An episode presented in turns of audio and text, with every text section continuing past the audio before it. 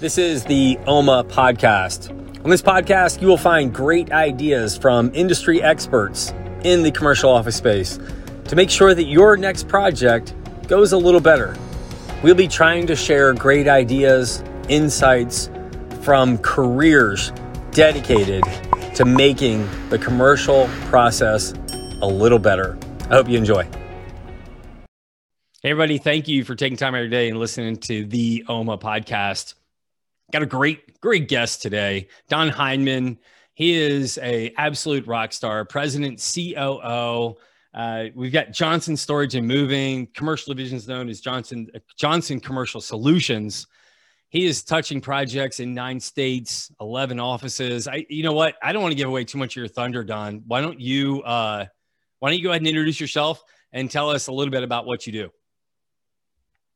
Thank you, Mike. Thank you for having me on your illustrious podcast. Excited. Um, so, so Johnson's uh, is what I call a super regional uh, moving and storage business, uh, asset based uh, in the Western United States, and and we self perform uh, our work uh, west of the Mississippi. So we have 11 bricks and mortar locations in California, Texas, New Mexico, Colorado, Wyoming, Kansas and a couple other places. And uh, then we have sales offices in Chicago and Miami uh, and Los Angeles. So we uh, self-perform west of the Mississippi and east of the Mississippi, and then in Europe and Asia, uh, we uh, we partner with the Office Moving Alliance, uh, which I'm on the board of directors of, and the OMA, as it's called.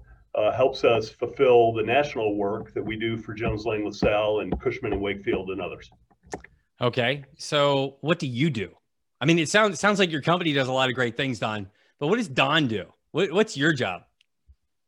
I do, I do as little as possible. Now, I uh, so I we're a, an EOS company, which is the entrepreneurial operating system. It's uh, Gino Wickman's program. It's a operating structure to to run a business in a more disciplined and accountable way. And we embraced EOS, which is kind of a cutting edge um, operating program uh, about three years ago. And when we became an EOS company, uh, my senior executive team uh, demoted me to a position called visionary. So, what I'm supposed to focus on, and I try and focus on, is thinking five years out where the company should be from a marketing and strategy standpoint, including business development, uh, geography, uh, market segments, silos, new businesses. So I, I, sp- I spend 70% of my time on, on strategy and, and business development. I love it. I love it. You know, I heard something not too long ago about Jeff Bezos, and someone came up to him and asked him, you know, hey, what do you guys have going on next quarter? And he was just blown away by the question because he was like, I'm thinking about five quarters from now. Like, man, my mind is, I'm I'm five quarters ahead. And and if you're talking about five years ahead, uh, more power to you, Don. Uh, so what's it going to be like in uh, 2026? What's what's the market going to be like?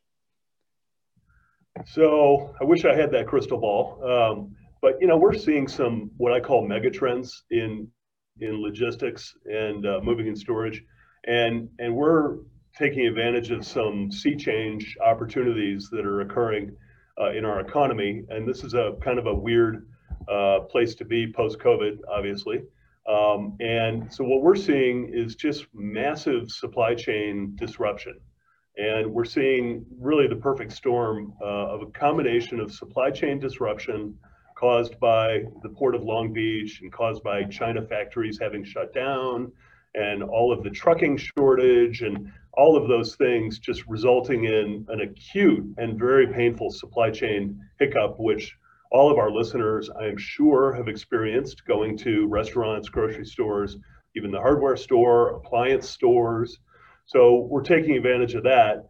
Uh, and at the same time, uh, you know, we're seeing a, an acute labor shortage, the likes of which I've never seen. So I, I've never seen a tougher labor market in terms of recruiting and deploying labor assets to execute projects around the country. It's really incredibly uh, difficult. So uh, you know, we're seeing those trends, and, and I'm viewing those as kind of 18 month mm-hmm. uh, situations. Um, and then in terms of five years, you know, continued industry consolidation. You know, I definitely see the work from home trend uh, continuing. I don't, I don't think that's going to go away. um, you know, you, you got Jamie Dimon at JP Morgan whipping his people back to the office, but you have a ton of other CEOs that are embracing kind of a hybrid uh, hoteling, uh, remote work, you know, hybrid system. So it's it's a really interesting dynamic out there right now. Uh, it's pretty challenging as well. All right, so thanks for helping us out on what's happened in 18 months. We're going to timestamp this a little bit. We're right in the middle, just past the midpoint of 2021. What are you seeing in the Midwest uh, and, and the West Coast?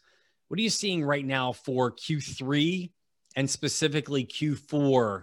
Like, what are you seeing in those projects? Is it picking back up? Which verticals are more active than others? Yeah, so obviously, you know, return to office or RTO as we call it um, is is a big you know mega trend in Q3 and Q4. We we have a lot of customers coming back to office in September. September, particularly in Washington D.C., where we have uh, local representation, um, is seeing the government reopening in September, and a lot of the big offices following suit. So we have uh, September return to work. There there is some return to office in July. So a lot of the, all the big banks on Wall Street have returned to office. Um, yeah, the West is fragmented. So, you know, I, I live in Denver, Colorado. Denver is, has been rem- remarkably open. Uh, on the other hand, LA and San Francisco, where we have locations, uh, is still closed. And so mm-hmm. it, it, there's a lot of variance in terms of uh, how quickly uh, companies have adapted and, and embraced return to office. So it's a, it's a really interesting environment. Um, we, we do see a ton of uh, decommissioning and restack projects in the project management space. So we see uh, CBRE and Jones Lang LaSalle hiring people like us to help their clients, uh, you know, recommission offices and reestablish offices based on the new floor plan and what we call hoteling. So hoteling is where uh, people don't have an assigned office anymore. So here, here's an interesting trend, I think. Um, most big companies are doing hoteling for any employee who doesn't sign an agreement or commit to being in the office four days a week, hmm. which I, I, think is fascinating. So um, these big, you know, big companies are basically saying to their employees, look, unless you commit to four days a week in the office, you don't get a private space anymore. You're gonna you're gonna hotel. So you're gonna you're gonna use a shared space um, that has you know a a plug-in place, an outlet for their laptop, uh, a monitor that they can access, a printer, obviously, and and so it's it's a really just kind of fascinating environment. Hmm.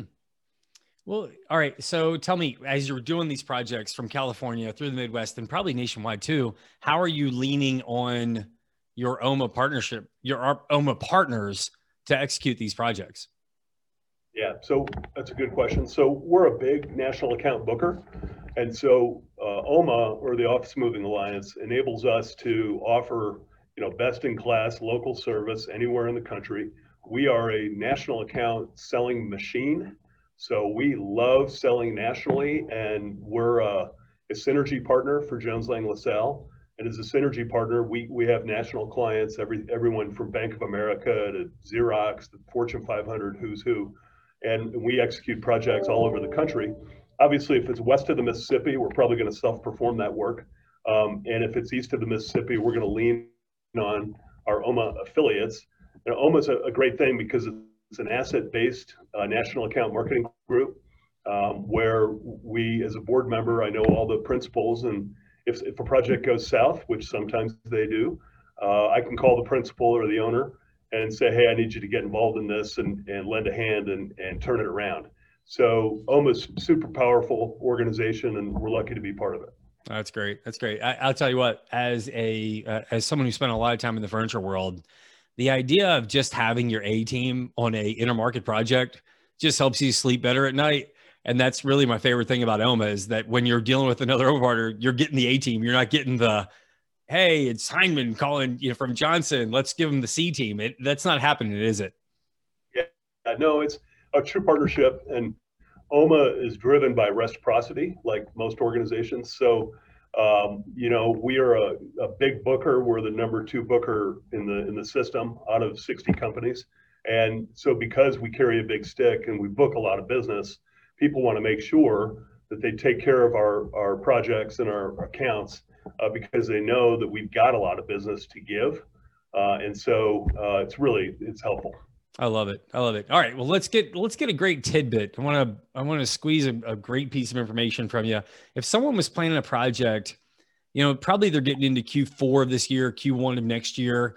What are some pitfalls they need to be wary of? I mean, you t- you you touched on supply chain, you touched on labor. How is that impacting projects that people are looking to plan right now? Yeah. So good question. So our industry is really in a pickle uh, because demand is high, uh, both on the household goods moving and storage side and on the commercial logistics side. Uh, demand uh, in terms of return to office, uh, restack, decommissioning, recommissioning, super high demand and ultra low capacity. So you got kind of again the perfect storm where you've got an acute labor shortage coupled with spiking demand. So you, you you really need as a end user, as a consumer of our services, really get out in front of it uh, and make sure that you're thinking 90 days out and you're not waiting.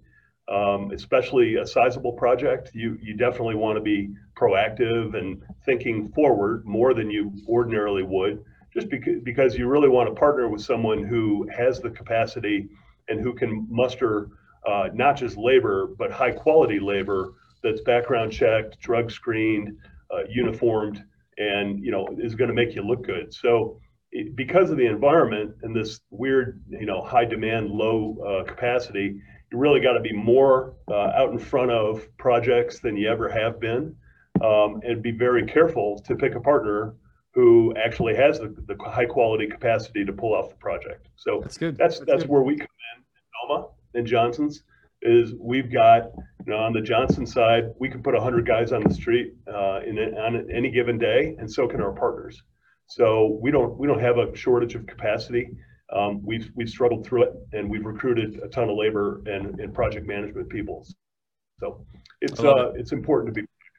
Okay good. So all right i'm going to ask a question that I think I know the answer of. So, what are the advantages of? Normally, you kind of call your mover logistics storage guy, sort of, you know, maybe at the last minute. Those are some of the last guys brought on the job. So, if I do get somebody involved really early, what are some advantages? I mean, what what do you guys bring to the table if I am going to bring you in early? Yeah. So, there are a lot of benefits in starting early with people like us.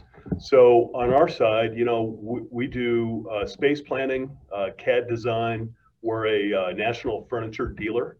So we have a, a, furniture business called Broadway Business Interiors that sells high quality furniture nationally. So we can we can lay out the office. We can uh, do a CAD drawing of where all the furniture is going to go.